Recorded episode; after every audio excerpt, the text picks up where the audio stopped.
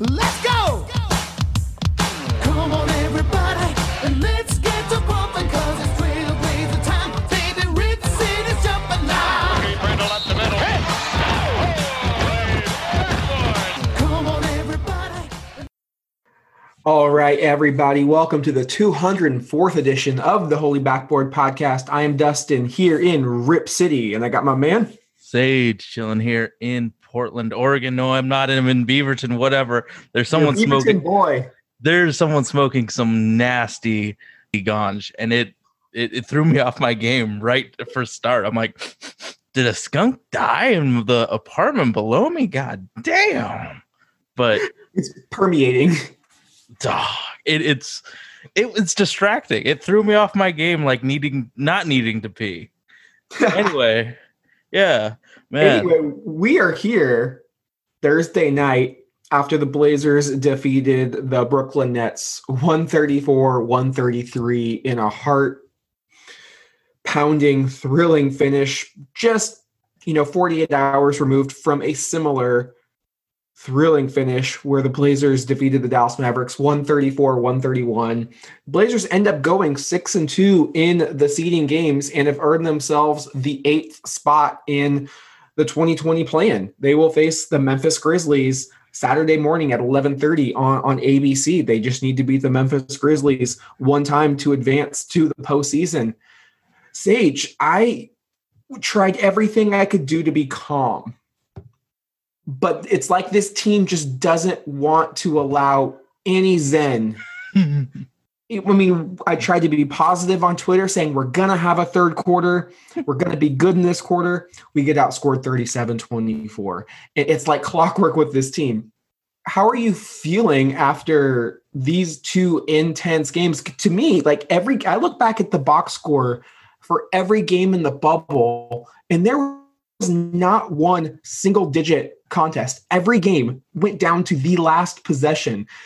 I don't know if if Rip City as a collective can take much more. there's nothing that I could do for the Dallas game. The second half, I was in a, a family Zoom meeting for my older brother's birthday, and I was on mute, and like they knew I wasn't paying attention because they could just see my facial expressions. But for that Dame three that was miraculous that bounced up up past the backboard, somehow, and I think like the host of the Zoom saw how intense I was. So he unmuted me without my knowledge, Mm. and I just yelled, "Holy fucking shit! Holy fucking shit!" And then they were like, "What happened?" So I had to explain myself, like, "I've been watching the game. I don't really know what you guys are talking about, but here's what happened in basketball terms."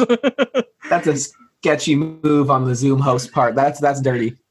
I I answered their stupid questions at the at the start of the third quarter, put myself on mute, and was chilling. And then all of a sudden, I'm the center of attention. I mean, I, I I don't really know what else to say. I mean, I think we should kick it off with the man of the bubble. They the NBA announced there is going to be a first team all bubble, a bubble MVP. I don't know how it could go to anyone other than Damian Lillard. He is the focus of every team's defense. Even the Mhm. Brooklyn Nets playing with nothing nothing on the line was still double teaming the man at half court in the second half of a game. Sage, his numbers for the bubble are just out of this world. You're looking at nearly 38 points per game on 50% shooting from the field, 44% from three, 89% from the line, damn near 10 assists, four rebounds, a steal and a half per game in 42 minutes. You're looking at Dame putting the team on his fucking back, going almost 50, 40, 90 efficiency with 38 and 10. How is he not a top five player in the league? I mean, you just see in his eyes, he was not going to let this team lose. the fact that he handles the ball so much and has that few of turnovers just shows the decision making and how much he realizes each possession is valued in these these these games that can really swing from making the playoffs to not. Like he he's showing like each possession is very precious because there, there's only so many left. And you see him make some f- fantastic reads that you can see it on the TV that there is that passing lane, but live action going 100% making that pass is incredible. So he he's been putting the team on his back and carrying us as far as he can take us. and you look at let's take the Brooklyn game because it's the most fresh in our minds, and you look at some screen caps, a video when he's bringing the ball up the floor. Every member of the Brooklyn Nets has eyes on Damian Lillard, and there's at least three within the vicinity of him. They feared this man so much they were willing to let Gary Trent Jr., who was shooting over 40% from three in the bubble, and CJ McCollum wide open looks. Uh, they let Melo have a wide open look. I mean, it, it just it's incredible the amount of attention that he really I'm I'm I'm bumming out on the word. He he just receives. Well, Like- choose your poison. Like if you were the Brooklyn Nets, if you were their coach, wouldn't you rather have Melo or Gary Trent or CJ shoot than the hottest player on earth, Damian Lillard? I mean, they they picked a strategy that it took us like two or three passes to get an open shot.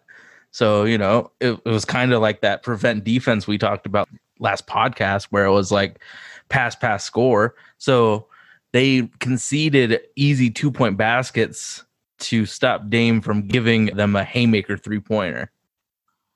That that's a really good point. And Dame had 12 dimes in one turnover, which is just so incredible. He could have had 15 to 18 dimes though, Sage. I mean, there were some wide open looks that he was just just easy passes to his shooters.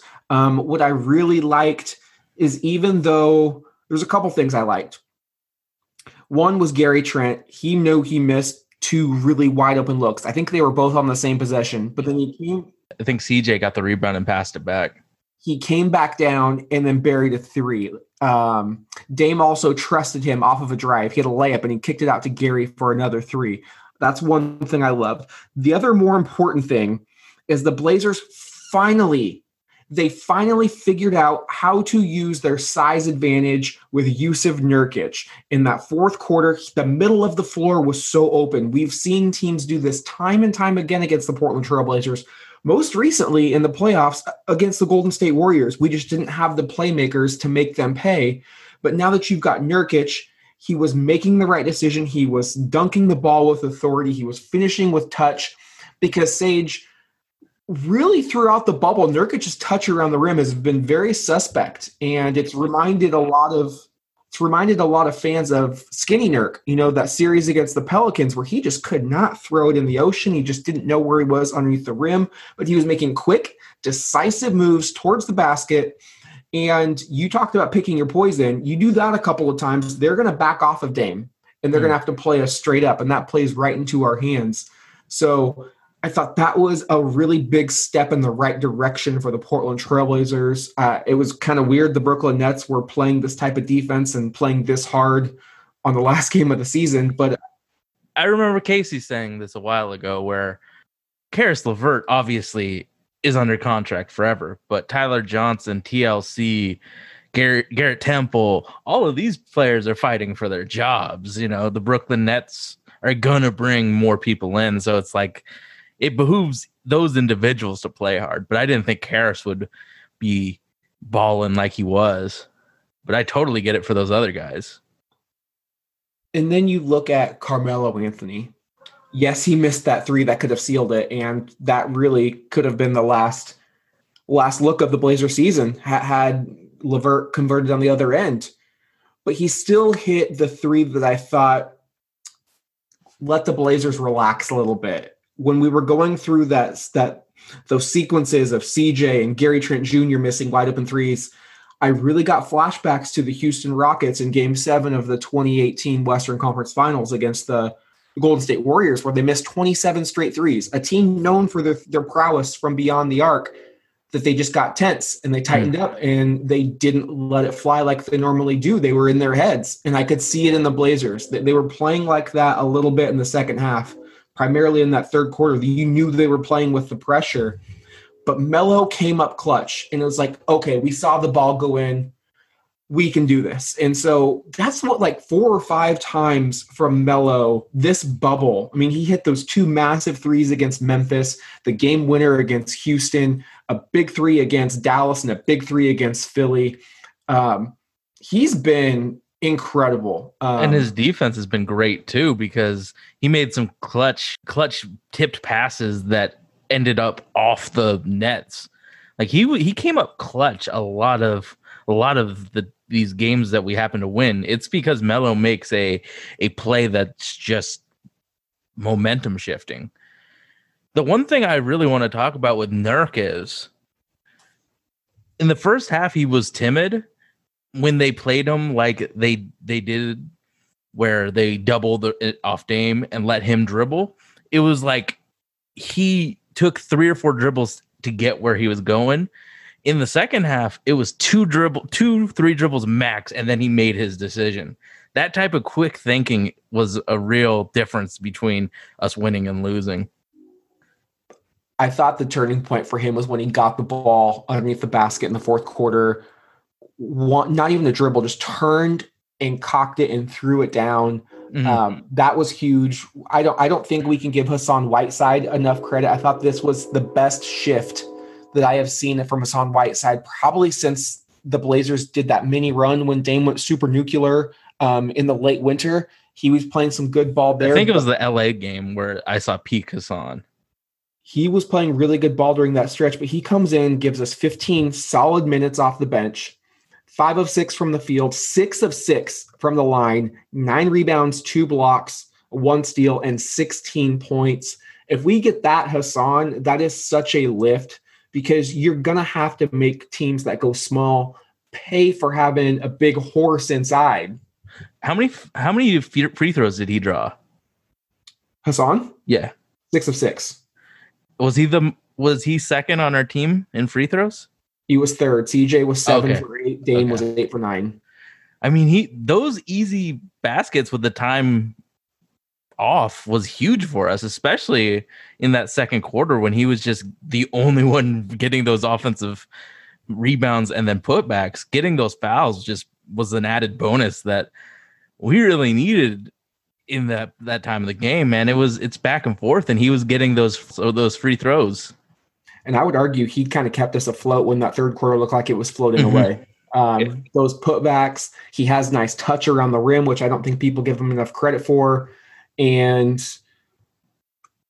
I wouldn't blame Hassan too much for the defensive struggles. Terry Stotts' defensive scheme, which we'll get into, just doesn't help Hassan at all. It is Uh, not a it's not a, a defense for Hassan.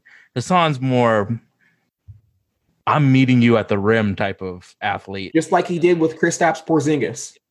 I mean, that was a great mano a mano block at the rim, kind of a momentum changing block for the Blazers. And then I think we would be remiss if we didn't talk about, you know, CJ McCollum, who had had a really rough outing against the Dallas Mavericks on Tuesday night, played 39 minutes, eight points, was a minus 25, um, two for 14 from the field, one for five from three and just really didn't look like he could get it going. He had a couple of good looks and they would just rim out. And you Mhm. kind of felt like it's going to be that type of night. After the game, Dwight Jaynes is reporting that he has some lower back fracture and one of the vertebrae.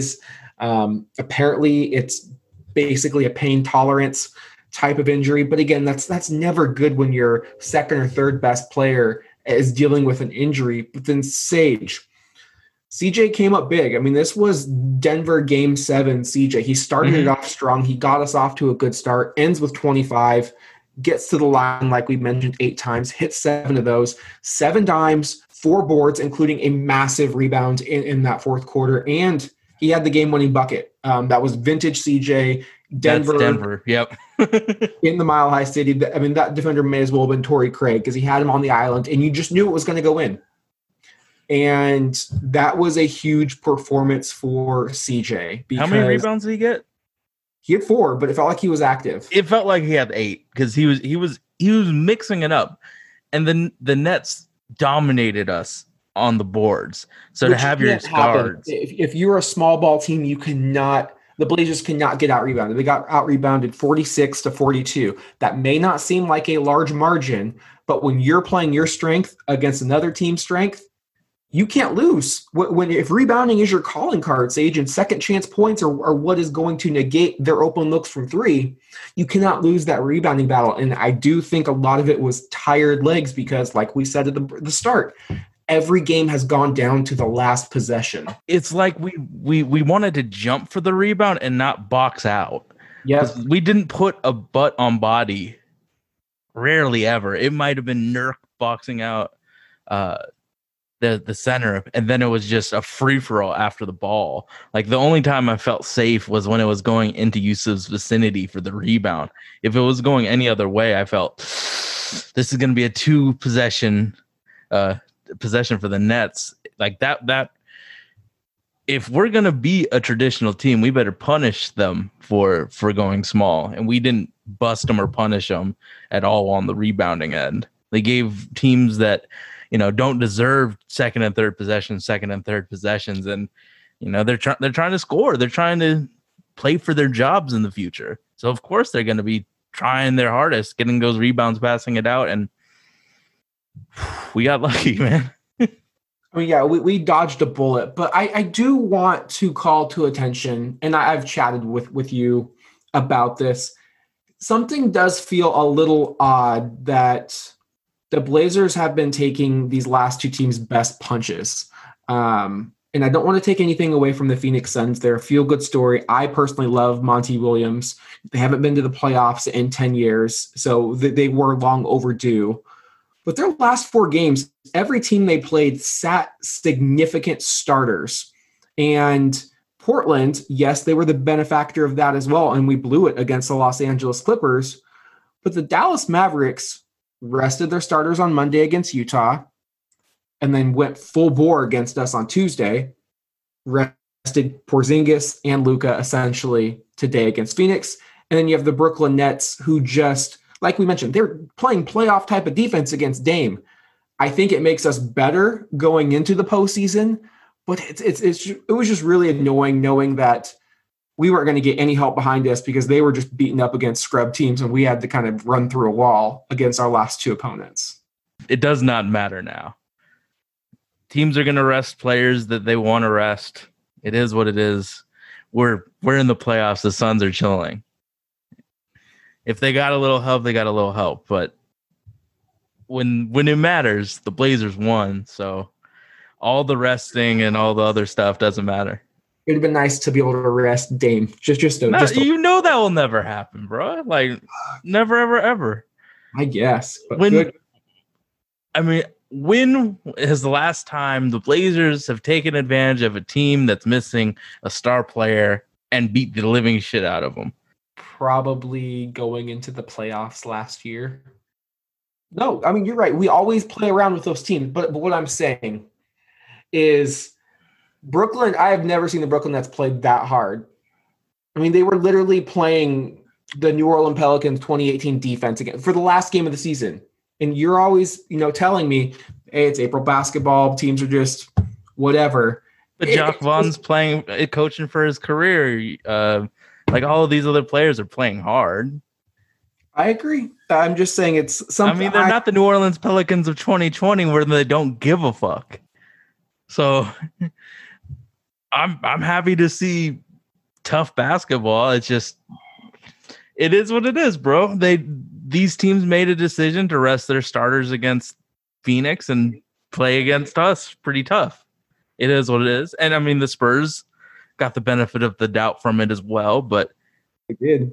at the end of the day, they're And at home. You're right, Sage. I mean, we talked about this. If we couldn't beat Brooklyn, we didn't deserve to get in there. Yeah.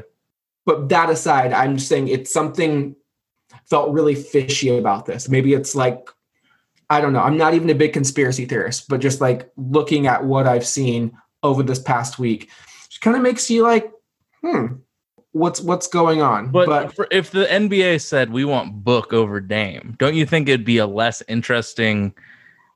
that that's why it's it's really weird to me. And maybe that's Dame, just Dame is the biggest star out of the teams that were able to make it to the uh, playoffs. You're right. You can argue Zion, but they're both 2K athletes and they're both on the cover, so it's equal. I don't know, like if if there was a conspiracy theory, wouldn't the the Blazers be the beneficiaries, not the the the people that had to take on the challenge full bore? Maybe. I mean, the NBA really handed it to us with this schedule that they dropped on us. But I know, just say, do we ever do we have beef with the Mavericks? Because it feels like it really started with Dallas. Like they're the ones who they had a chance to catch Utah for six. They rested everyone for the Jazz, went all out against us, and then rest Porzingis and play Luka 12 minutes today against Phoenix. Like I know Terry used to coach for Carlisle, and again, I don't want to hand out. I'm just trying to kind of like uncover like is there any sort of like bubble bubble chatter going on like like what i don't know probably oh. for another day another dollar but i, I do want to talk about We are Zach more of a Collins. playoff team than the Suns, so maybe they wanted to get Luka and Porzingis going against a team with a dynamic player that can change games in one shot, kind of like Dame. I don't, you know, I'm not, I'm not a, uh, I'm not in Carlisle's head, but it is what it is.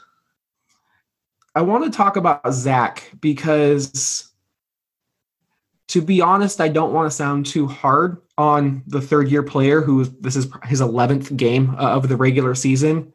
But he plays only 17 minutes tonight sage. Scores two points one of seven from the field six rebounds no blocks no steals no real impact on the game. And even more concerning sage i saw a terrified basketball player out on the court especially in the second half. When he was taking that three at the top of the key when nobody was around him i was like you got to take him out of the game he didn't look like he wanted any part of that shot You know, it's tough. I, I think that this bubble has been amazing for guys like Gary Trent Jr. and Yusuf and tj warren Yeah. Oh shit, I was met Warren Booker, all these other players, but I think that it's been awful for Zach. And, and it's it's tough because we all anticipated oh we got zach and nurk like it's always been zach and nurk never just nurkic like we're getting both of those two front court pieces back in sage our best defensive lineup is when gary trent jr comes in for him Mhm. it, it it's tough, man. Like he's he's. I mean, let's look, because there he hasn't. He's a third year player, yes, but he hasn't been playing third year games or minutes. Like I know his contract says he's a third year player, but he's played 150 games in three years. Like he's that, that's a that's second year basketball player amount of games and minutes. So we're putting a lot of pressure on him and we expected him to do better. But as as we've seen through these 8 games, it's hard to what is the ultimate matchup for Zach to succeed in? What is that? At the 4. Thankfully for the Blazers, it could be their first round matchup in, in Los Angeles. That's a team that plays traditional four or five basketball. They don't play small. Small ball eats the Blazers up with the, how they want to play. And Do you trust Zach on AD though? I, he's another body. Sage, what I saw when we had to play the Lakers without Zach and Nurkic, I'll, trust Zach. Um, don't don't get me wrong. I don't want to see Carmelo on Anthony Davis. I mean, for Hmm. the love of God, we had to put Wenyen Gabriel on Anthony Davis um, that last game in Los Yeah. Angeles, and I think what I mean we're projecting. But you talked about a good matchup. I think it is a team like the Lakers that goes big, where you're able to have a have a Nurkic and have a Collins and, and a was his- Gabriel. What was his game like against Memphis? And was he hot in the beginning against the Philly? Against the Sixers? No, it was against the Mavericks. He was hot. He had like nine points and six rebounds. Against the Memphis Grizzlies in his first regular season game in the bubble, 37 minutes, seven points, nine rebounds, three assists, a steal, three of nine shooting from the field, one of three from three. I think for Zach Collins, what we need, we need a couple of things. I haven't seen that fire from Zach, and I don't know if he feels like he can't talk his shit because he said he has a pretty vulgar mouth and he doesn't want to get called for a bunch of technicals, and maybe that gets him going. I haven't seen his fire. He's usually a very fiery competitor. Um, one, I want to see that. That's something that he can turn on, that he can control. I want to see him get stronger with the ball around the basket, whether that's on a defensive rebound or when he gets the ball in traffic. He needs to have some form of awareness. I saw too many times where he would go back up for a shot tonight against Brooklyn. Against five five there players. were four or five guys, Sage, and there was Jarrett Allen just gonna swatting it away like you know a ping pong ball. It's like get that out of here. I There need- mean, when we get to be some offensive rebounds, it, it the defense is scrambling on an offensive rebound. Kick it out to one of the three dead eye shooters or one of the four dead eye shooters that's on the court with you. Don't try and put it up against five separate people with 10 arms. Like, god damn, that that was the possession. I was like, all right, Melo, you're gonna play some big extended minutes for us on this one because Zach's trying to do do a post move on five five on one. He needs to keep his fouls under control. He fouled out in that Memphis game. He got two really quick fouls. He didn't commit a foul against Brooklyn, but he really wasn't part of any of the action and only played 17 minutes. And Sage, I think for him to be a solid answer at the four for the Blazers, he needs to hit shots. He needs to be a threat from the perimeter. He's got good form on his shot, but he doesn't have any confidence when he releases it. He doesn't believe it's going in. You look at Gary Trent, you look at CJ Melo, Dame, they could miss 10 in a row. They, they believe that next one is Mm. going to drop. I need to see some of that irrational confidence from Zach. Maybe I, I don't know what needs to get him going. Maybe we're expecting too much from him, but the reason we're expecting so much is because of Damian Lillard. This guy turned 30 years old. The, the, the he is in his peak right now. We don't know how long that's going to last. So if you're going to be a nice piece two to three years from now, I'm sorry, that's not good enough. And I think these next, I mean, I don't know if we get through the play-in or not, or, or if we get into the postseason, but these next handful of games are going to tell me a lot about whether we move forward with, with Zach Collins. And you may be saying, Dustin, that's a little bit harsh. He was injured for this this this season. And yeah, it might be a little harsh, but Damian Lillard, with what I've seen, needs all of the help that is ready to win right now. You do not leave a top five player just hanging, just you know, out in the cold, not getting him any help. That that time has passed. Neil needs to push everything that we have and go all in and build around Dame because this guy is special, Sage. So we've talked about damn near all of the players on our team that's in the rotation. And in this rotation, we've seen them go on hot streaks and cold streaks and them fight as a unit to win games. So what players do you feel confident to mesh with the core of the team in Dame, CJ, and Yusuf? one, I'll throw Gary Trent as part of the core. He's part of my core. Like he has, he has earned his his spot. Best perimeter defensive player by far. I still believe he's a knockdown shooter. He, uh, he struggled a little bit these last two games, but the form's there. He's only going to get better. Are you talking about for this play-in series and postseason, or I'm talking about the future. Like we've seen them show more heart than they have a small sample size, sure, but heart doesn't having heart as a basketball player isn't really a, a way to there's no not a way to track how much heart you have. So in terms of heart and contributing to this team, who who do you like with the core? with the core, clearly I want Melo back if he's willing to come back on a decent deal. I don't know if that's starting at the three or coming off the bench, but he's still clearly got it. He's a clutch ass player. He's apparently a, a fantastic locker room presence, a wonderful teammate. He did win the Maurice Lucas Community Service Award just, uh, I believe, on Tuesday. Melo is a, is a surefire bring back. I still rock with my two young guys. My two young guys are Wenyen Gabriel and Nassir Little one, I don't think their trade value is very high, so it would be reckless to move them for nothing. But you brought this up, I believe, just a while ago on text, and you're like, "Is Nassir Little maybe our future small ball four? And I think he might be. If he can become a good catch and shoot three point shooter, I think he could be a better version of Jerami Grant. You can Mhm. work him into the rotation. You don't necessarily need to start him, but you can give him some minutes. And if you get enough vets around the team, there's enough time for a couple of young players. Right now, the Blazers just have too many young young mouths to feed, and you can't wait on the development of, of, of five or six of them. You can have two to three, you know, a little bit deeper in your rotation that you can bring along. And those two are, are mine. And again, I'm already uh, elevating Gary Trent Jr. up into up into part of that core. I just love Wenyen's intelligence on defense. Uh, I wish he would get more, more minutes than Mario Hezonja. Um, he's active. He plays the passing lanes. He rebounds. He's long as all hell. Um, he and Nassir both play with such energy.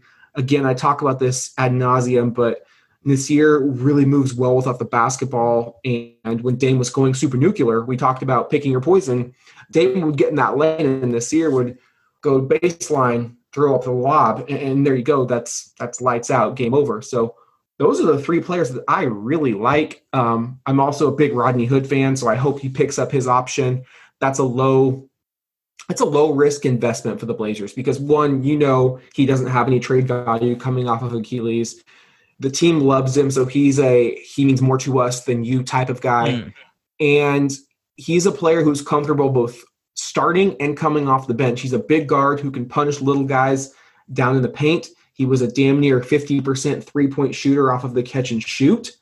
And I I think with the emergence of Gary Trent Jr., and whether you keep Trevor Ariza or if you package him to get a, another small forward, you don't have to rush Rodney Hood back into playing 35 minutes a night. You can really take your time with Hoodie. And if he can come back, and yes, I, I've always said the Achilles is probably the worst injury an athlete can have.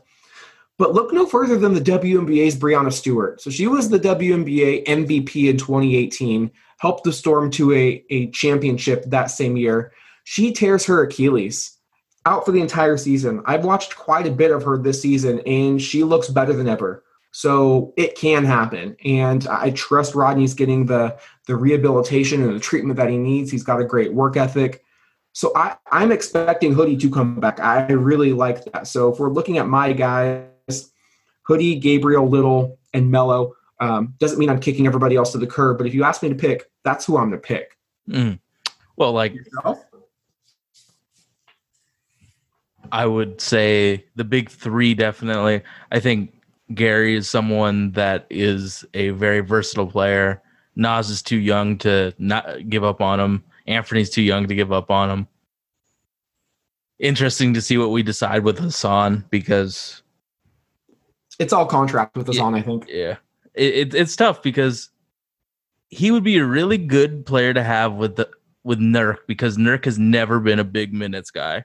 And you need an I mean, I knock on wood, love the Bosnian beast. You just need some Nurkic insurance if you're yeah, the Blazers. I mean, whoever it may be, like if it's Hassan Whiteside and and then another guy that can put up buckets really quickly, that's a great Nurkic uh, insurance policy.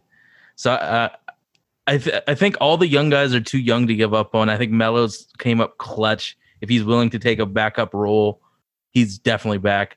I like what we have uh, as a as like a team with when in with dogs and people that are willing to fight. We just have to have, I think, one more piece to the puzzle of like a real skill guy, and then we have players that are willing to bust their ass. I mean, Dame busted his ass for us the last two games to get us into a position to be in the the eight nine uh, play in, but we got guys that are that are dedicated to this team and just need that royal jelly and that playing time to show what they're worth because we don't really know what Wayne Wenyen is and we don't really know what Nassir is. We don't know a lot of these guys. So it's going to take time one- to really know.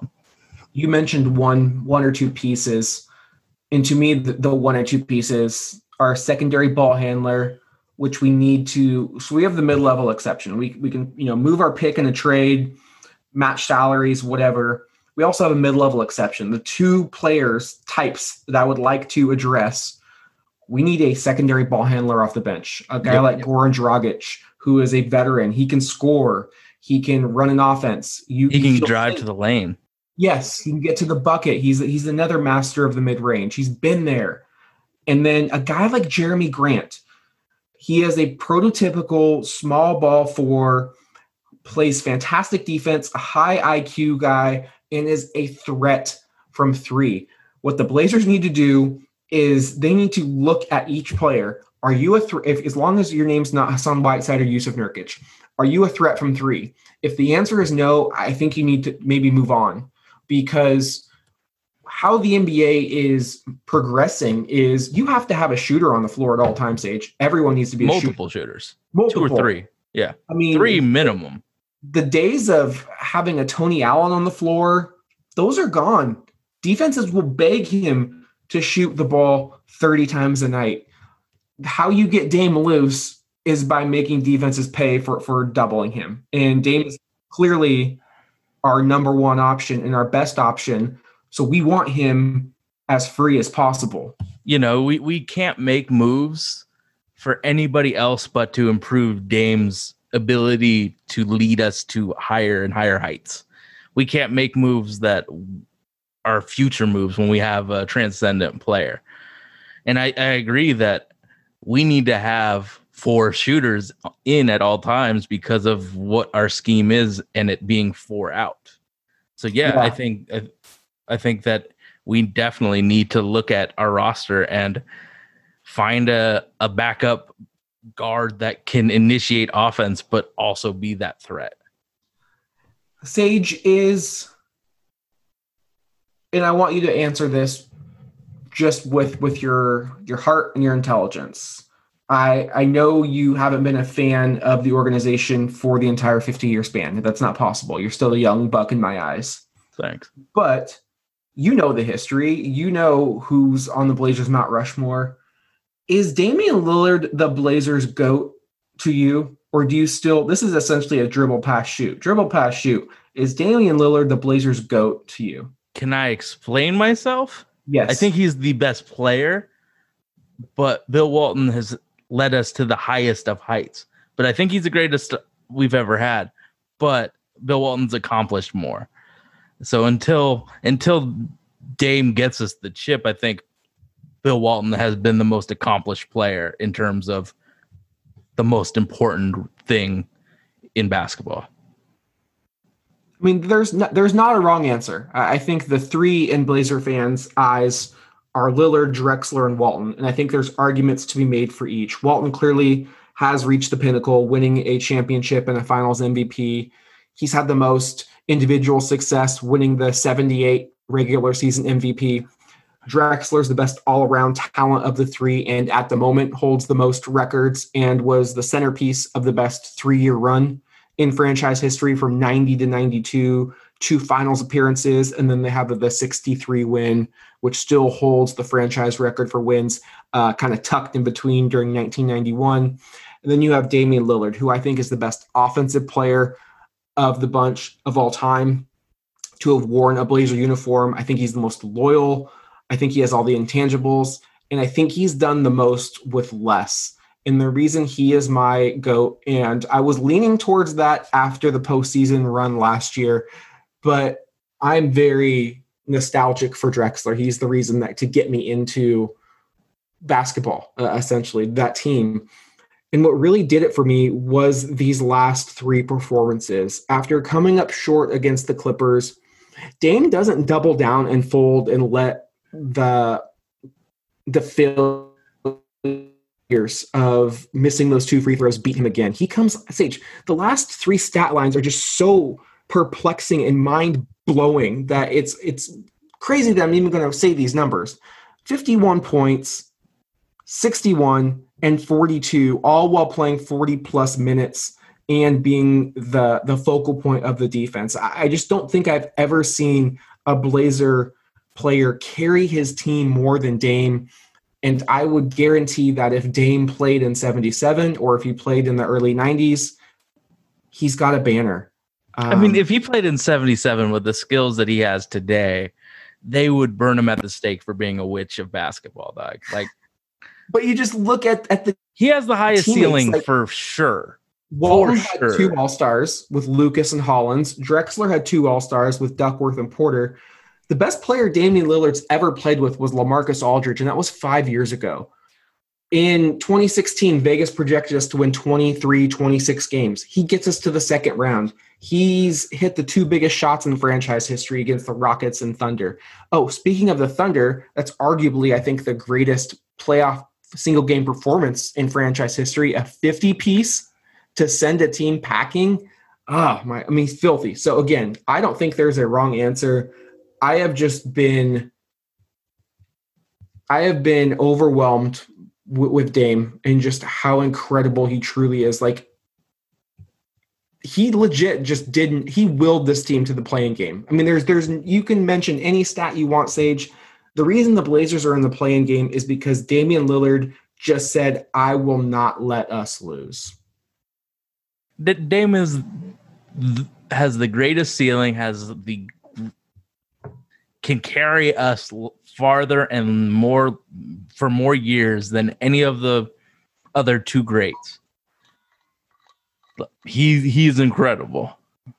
But it's tough to name somebody a goat because you know, you got to give the props to Clyde and Bill Walton and all the, those players for building a foundation where Dame can can really succeed in this 2020 season. All right, Sage. I uh, we got a quite a few. Uh, we have quite a few fan questions, so let's dive in to those. What do you say? All right.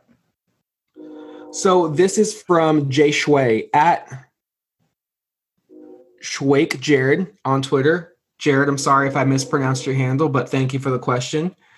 Sage, Jared wants to know what is the one thing that needs to improve to get this team over the hump? What is the one thing you think they will focus on?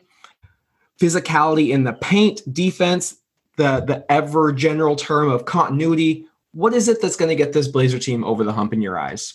I mean, it has to be perimeter defense, but I don't think that's a feasible thing to fix.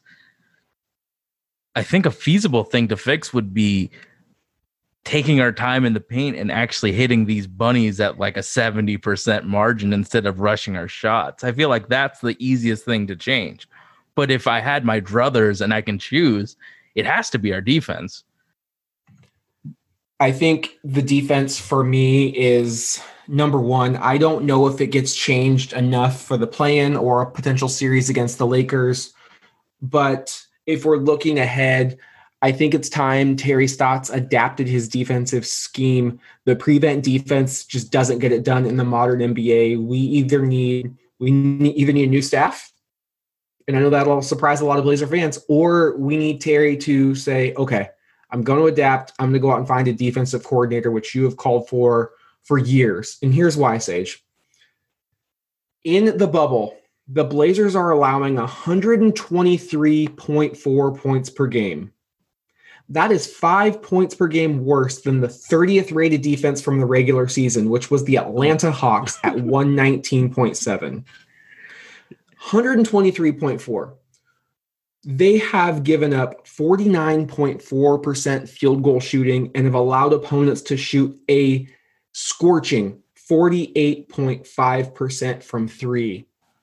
I, I, So I don't I don't know what else. Like numbers don't lie. Mhm. The strategy isn't working. We were six and two, Sage, but it, it it took Herculean efforts from Damian Lillard, which is unrealistic to expect over the course of a playoff or heaven forbid an 82 game season. Something must change, and I think that's what gets the Blazers over the hump. The, the talent's there. I mean, you, you look, Dame, CJ, Melo, Zach, Nurk, Hassan, Gary, that that's not worst defense in in the league bad like I, that's at least we need to be at least the middle of the pack defense and it just feels like every night we have to score 130 to be competitive somebody made a million dollars bidding against the Blazers in DFS.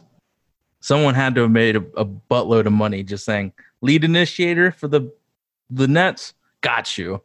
It's incredible how how bad it is when you lay out all of the the defensive str- uh, stats and how I mean, like we we were playing at a faster pace, so teams are getting points easier, and we pl- dictate into some fast games.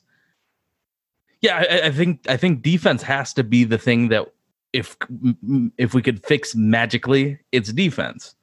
But I think that that's the most difficult thing for uh, us to fix in this short term bubble. In Sage, I, I would just even if we get burnt by it, I want to see some form of adaptation. We did it one time where we tried to take the ball from Caris LeVert, and yeah, Garrett Temple hit a three. But you know what, Sage? I'm okay with Garrett Temple hitting a three. Caris LeVert cannot be allowed to basically Chris Paul us and dribble down the court, you know, kind of back his defender in, and then I'm going to go in for a layup because we're so afraid of taking the ball out of his hands. You can't let their best player get hot and expect us to get multiple defensive stops when when you're just letting him ISO and he's getting to the rim. Um, that that I mean that that's a nutshell. Again, I'm not trying to be too negative. I don't want to take away from the victory the fact that we went six and two in the bubble, but I think if you are a Blazer fan, you have to remove your Rose City glasses. So And out of the things that he listed, what's the most easy easily fixable thing? Because it sure fuck ain't defense. Well, I, I think it is in, in a sense. So hear me out. Our defensive intensity picks up when Gary Trent Jr. checks in. He's clearly our most physical defender. I think the Blazers do two things very poorly that if they just did them mediocre, we would be a mediocre defense. And that is defending without fouling. So, Nurk, Zach, I'm looking at you. Quit reaching in when you know they're going to blow the whistle. And two, fight over a goddamn screen. Gary Trent Jr. does it. I, I don't know why nobody else does it. Like that just can throw a defense off their, or that can throw an offense off the rhythm. Uh, we saw with Luka Doncic how well Gary Trent defended him because he got physical. He got into his chest. Sooner or later, Gary's going to get a rep for being a good defender, and they'll let him get away with a little bit more physicality. I don't know if that's going to happen now, but I'm okay if we take a more physical tone. Um, so those are two things right there that I think make you a top 20 defense rather than the worst in the worst in the NBA. Top like Sage, the bar is so goddamn low for this team. There's just just a couple of things, and if you just do them decent, we'll be a decent defense. I'm begging. Hey, I, I, I've I've been speaking the uh, the tr- the the the truth of just do one or two things good. Um, I think that w- when shit matters, Terry Stotts is going to revert to the things that have gotten them him there as a coach. So he might be able to do the the blitzing style of defense that you you said, but five minutes left in the game, I know we're not doing that. I know we're going to revert back to the Terry Stotts defense. I just So- find it comical that the one game that Terry Stotts implemented a fantastic defensive strategy, which was against the Houston Rockets, the diamond defense. That was our best defensive performance by far. We held them to 102 points per game. In the bubble, the next lowest amount we allowed was 115. Mhm. So, yes. But we I- didn't run diamond defense the entire time. We reverted back to Stotts defense in the fourth I was still. 37 possession. I mean, so this is where I give him credit. You can't run the same thing over and over. You have to pick and choose your spots. That's what I like about that adaptation was it gave them a different look a couple of times down the floor over the course uh, of a game. And of course, they only did it when Harden was in the game. So when he sat, it was more of a, a similar Normal. defense. Yeah.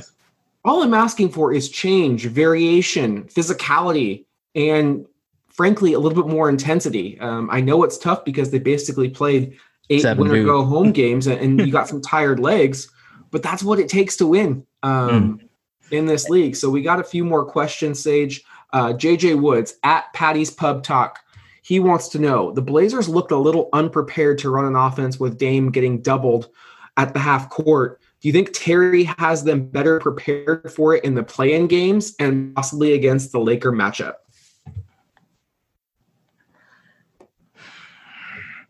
it's tough because you don't really run an offense when the uh when the opposing team is throwing so much at your lead initiator. You're trying to pass pass and get an open shot or a dunk.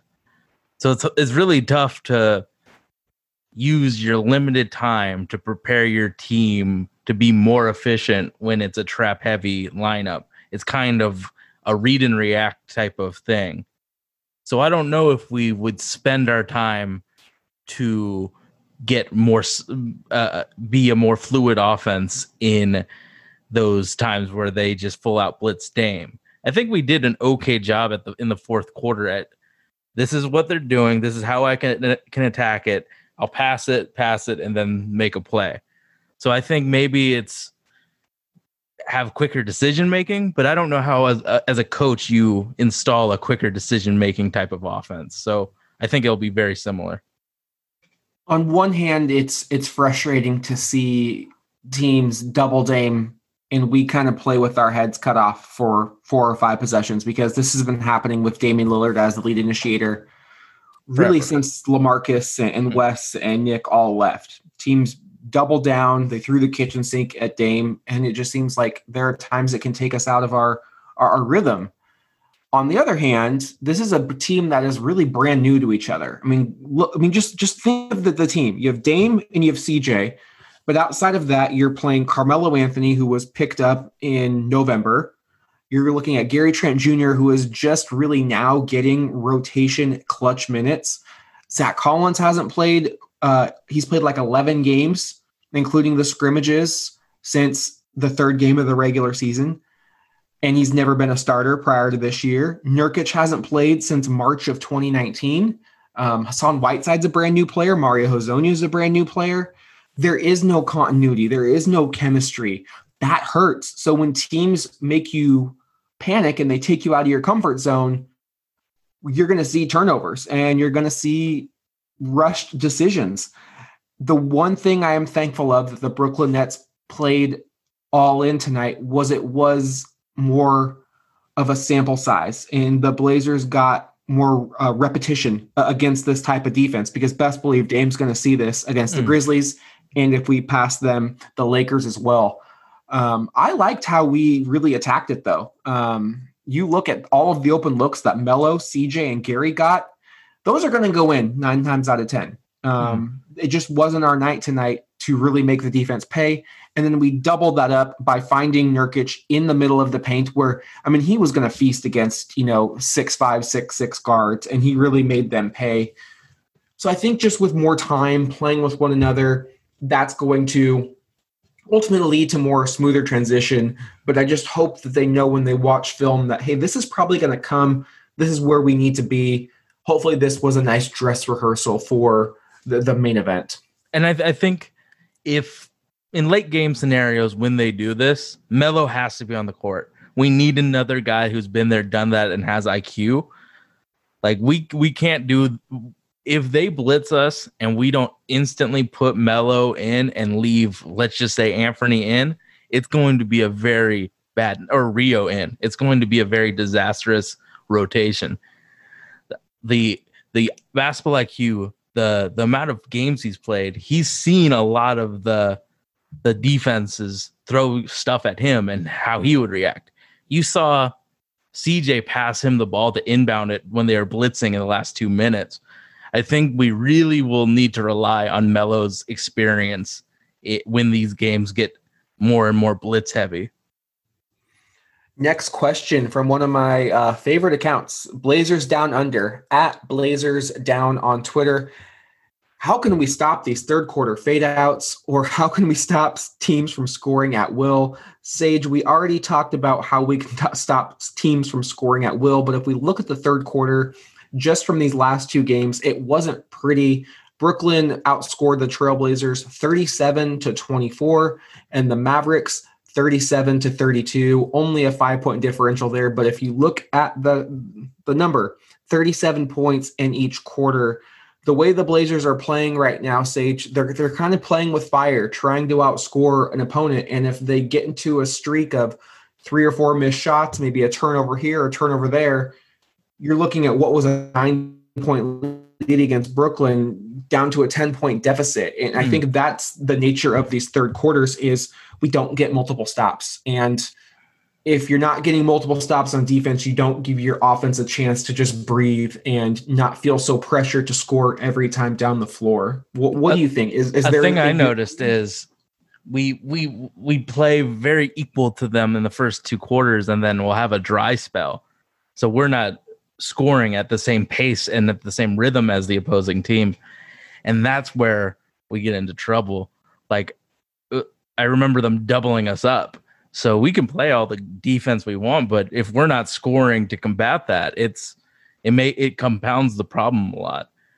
So I think in that third quarter we got to be very focused, especially against the Grizzlies and potentially the Lakers where we take care of the ball and get good shots and not rush it. So it's like a very quick possession because that's where we get in trouble when we don't keep up scoring with them.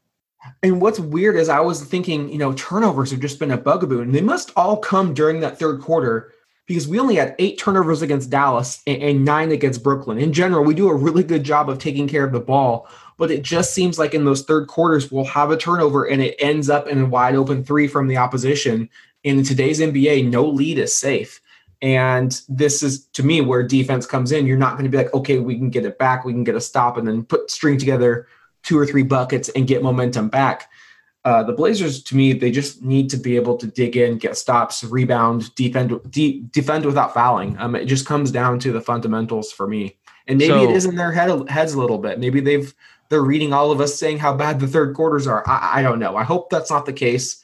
I hope it's just been a seeding thing, and now that they're in the play-in, they can not relax because you don't want to relax, but just be like, okay, win one game, we are we're in the playoffs. And I think maybe once they just get to the playoffs, they'll be like, okay, now let's focus on the Lakers. We can do this because, you know, there was a lot of pressure put on them in the bubble to perform after being out of basketball for four months.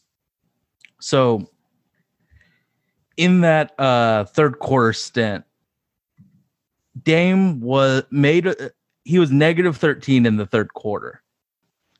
In the in Zach Collins' first stint, he didn't do anything. He didn't make any statistical. Uh, CJ in the third quarter missed free throws, got a steal. Uh, he missed four shots, made three th- three uh free throws, one assist, one steal, and was a negative 13.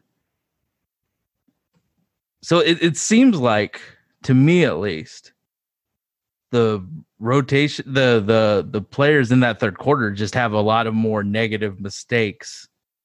And it doesn't look like it's turnover. Well, it, it yeah, it doesn't look like it's turnovers. It just looks like really makeable shots that we brick and then the opposing team gets an easy offensive possession against an unset defense.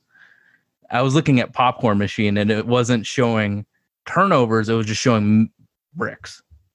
Sage, it is Thursday night, about 1030, uh, game finished, but we are here bringing the fans the content that they want because there is no rest for the weary. After playing uh, tonight's game, the Blazers had a nine nine o'clock local tip in, in Orlando. They get basically 24 hours to put that in the past, and they get another brunch time game for us here in Portland. Is 11:30 tip, ABC only against the Memphis Grizzlies. The Blazers are the eighth seed. Memphis is number nine. We all know it by now. Portland needs to win once, and we are in the playoffs. Memphis has to win twice. If there is a second game, it will be Sunday, I believe, at 1:30. Sage, the Blazers and Grizzlies matched up to open the seeding games with Portland winning 140 to 135 in overtime. Both teams blew double digit leads. Uh, clearly, Jaren Jackson Jr. is absent for the Memphis Grizzlies. He had 33 points in that contest, including six three pointers. Uh, Memphis was just two and six in the bubble. Their wins coming against shorthanded Oklahoma City Thunder and the Milwaukee Bucks. Uh, for me, this is the the best possible matchup. Uh, Mm. Obviously, the Phoenix Suns were eight and zero, and the San Antonio Spurs have the Gregg Popovich factor, and they also go small. I, I think of all the teams, this is the one the Blazers have had to have wanted to to see themselves matched up with. Am I right there? Yeah, it, it's two traditional, the two traditional teams going against each other. And if Zach Collins is supposed to have a big game, you know, him defending Anthony Tolliver, it doesn't put that much pressure on him to reach because I hope they've practiced against one another in the limited times that both of them were healthy and on the same team. I don't know. We got rid of Tolliver in what January, February, and Zach was maybe just coming back. Well, Zach wouldn't have came back, but like no, he wouldn't have. I don't even think he was practicing.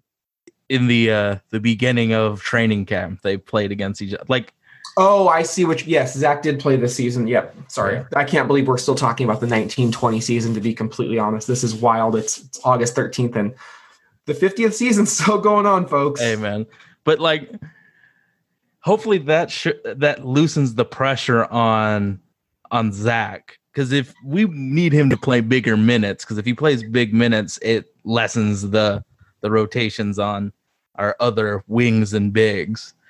Um, but this is definitely the uh, the team that we would like to match up on because, I mean, when we first played, Jaren Jackson and Clarke were the two that made the run. J- Jonas Valanciunas, even though he had a big game today, He was a minus 11 in that opening game. yeah, he was. a- I mean, Jusuf was in the middle of Jusuf magic too, and Jusuf's different than who did they Memphis? Uh, they played Milwaukee, correct? Correct. Brook Lopez. Yeah, so it's it's two different beasts going from a Brook Lo- the Lopez brothers defensive matchup to a Jusuf Nurkic Hassan Whiteside matchup. So, Sage, knowing what you've seen of the Grizzlies in the bubble and what we've seen from the first matchup, what what should we look out for? Who who's an X factor? Clearly, this is a different Memphis team. They're, they're limping into the bubble. Seems like it's a good matchup. Who are some of the players that we should look out for? I think Ja Morant first thing. I mean, we did a really good job of making him not want to be a efficient basketball player in that first half, and we sh- we were in his way when he came to the basket and wanted him to be a jump shooter, not a penetrator. I think we have to build that wall against him when he goes to the basket. They lost their best dead eye shooter, so we can even be closer until a Dillon Brooks or a shit Garrett, uh, Kyle Grayson. Anderson. great, yeah, yeah, K- Kyle or Grayson Allen proves that they can shoot. So I would really just, I would, I would build that wall and make job try and go go through three Blazers to uh, score. I think that the more compressed our offense is, the better. If we have to pay Dillon Brooks and Kyle Anderson and Grayson Allen respect, it's going to be a longer game. So I would test, and once they've proven themselves, we have to adjust. So from what I've watched for, of Grayson Allen, he has been hitting a, a lot of open shots, even some tough shots in the bubble. He's not one I would test.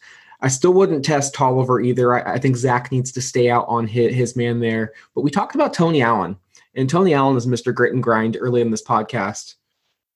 They have a player similar in Kyle Anderson. He's not quite The, the, the poor shooter that, that Allen is, but we need to make them pay for starting Kyle Anderson and, and beg him to shoot from three. I think Portland, despite giving up six of 15 shooting to Jaren Jackson Jr. in the opening contest, we did pretty well. They were only 13 to 41 fr- from downtown. It was really a lot of uh, turnovers and maybe first first game jitters that did us in. But if if I'm the Blazers, there are two players that I'm really keyed in on. One, it's Brandon Clarke. He killed us in Memphis right before the All Star break, and he had a fantastic game in the first seeding game 21 points, seven of eight shooting from the field, seven of eight from the line, seven boards, a steal, and two blocks. He is getting extended minutes with Tolliver and Valanciunas now that Jaren Jackson Jr. is out. Portland needs to put a body on him. God, this is a game where you could really have a guy like Ed Davis in there just to box some guys out. We need to do a better job on the glass. The glass, if we're looking at a statistic, Portland needs to win the glass. I I think they win the glass significantly, they'll win this game. The other player that I want to look out for is Dillon Brooks. When he scores 20 points or more, the Grizzlies have a significantly higher winning percentage than when he doesn't. We got him into taking a lot of tough shots. He likes to take uh, he like I, Dillon Brooks thinks he is better than, than he really is. Oh, absolutely. Yeah, absolutely. He has that irrational confidence and he will throw up some tough shots. I think if you can get him to to play one on one rather than within the offense, that is a win for the Trailblazers. Uh, Sage, who is your X factor in, in the play-in game? So uh, before I talk about the X factor, it looks like Brandon Clarke and Jonas played seven minutes together, what would we do in those seven minutes where both traditional bigs are on the court together? I think that's honestly one that you could go Hassan and Nurk. Yeah. So we could, in theory, see two different rotations of the the jumbo big lineup.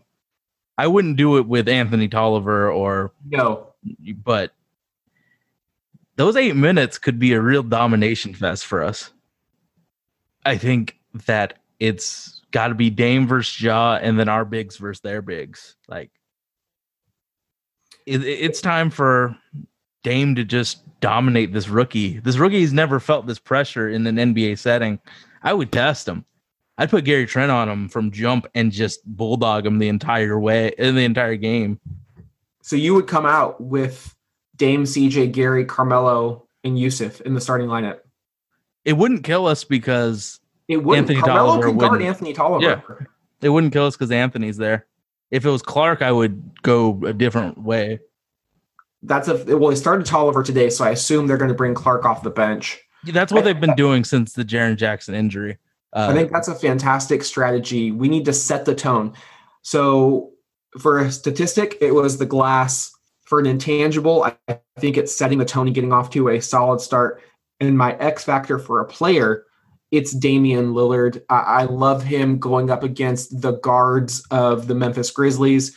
Even better, Jonas Valanciunas is not a defensive uh, threat. We saw how quick Dame just hit that turbo button and just right by Porzingis like three or four times in that second quarter of the Dallas game. Yeah, Get that quick big man, make him move his speed, play Mhm. him in the pick and roll over and over and over again. And Dame will make the right passes. Our shooters will knock down shots.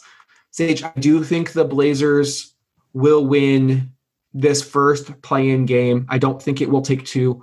I think What's it's your- one. I think the Blazers win game one. Is it the do the playoffs start on Saturday or is it No, the just playoffs us? start on Monday. So it's just us Saturday and potentially Sunday. Correct. Okay. And so you also were a perfect 2 and 0 last week. You are I'm now, a eight no boy. you were 50 and 23. I am 42 and 21. Um Rip City should feel very good about that prediction. That's pretty good. That's pretty good uh, averages on getting shit right. Maybe I should start doing sports betting. Nope, nope. That's when it's easy Just to bet deep. when there's when there's a just bragging rights on the line. Man, uh, I remember my first ever NBA bet was. I remember when the Atlanta Hawks were on their really good streak with the five man stack of really good uh, team basketball. Oh yeah, that year they won Player of the Month for all their starting Yeah. five. Do you know what team beat them and busted their streak? Was it the Boston Celtics? It was the New Orleans Pelicans, and I Ah. put I put money down on that, and that was my first ever and only uh, sport bet, not DFS edition. Obviously, I've done DFS every day. You can find us on iTunes, Google Play, Stitcher, Himalaya Podcast, Nothing But Net Radio, Dash Radio, Tuesdays two to three, Pacific, Eastern four to five. And if you listen this far, you're a real one. This was basically directly after the game, and we will be back with you to talk about the potential Blazers victory on Saturday. And before we wrap this one up, everyone out there who is in favor of democracy, I would assume that's all of our listeners. Uh, keep your eyes and ears open to what's happening with the United States Postal Service. It's not doesn't seem legit, but but it, it- it's happening, and ballots are taking a long time to get delivered. Uh, with the pandemic, everyone is trying to encourage uh, mail-in balloting, which we are very fortunate to have in Oregon, but unfortunately, the president is slowing things down. So there are two things you can do. You can support your local post office. You can go and you can buy stamps. You can also do something that takes literally five minutes. Use your phone. We're on our phones all the time. You text USPS to the number 50409. It's a chat bot. It will ask you four or five questions, which will trigger three to four emails to your representatives that they can go and fix this for us to ensure that we have a fair and credible election. This is the most important moment of our country's history on November 3rd. And I want to make sure that everyone is registered to vote and that they're able to vote. So take those actions, spread the word, pass it on. We can't do this individually. We have to be a collective whole in this movement. We have to take it into our own hands. Um, and so, with that, Sage, uh, I think we can wrap this one up. Wherever you may be, this is Bill Shinley. Good night, everybody. Let's go!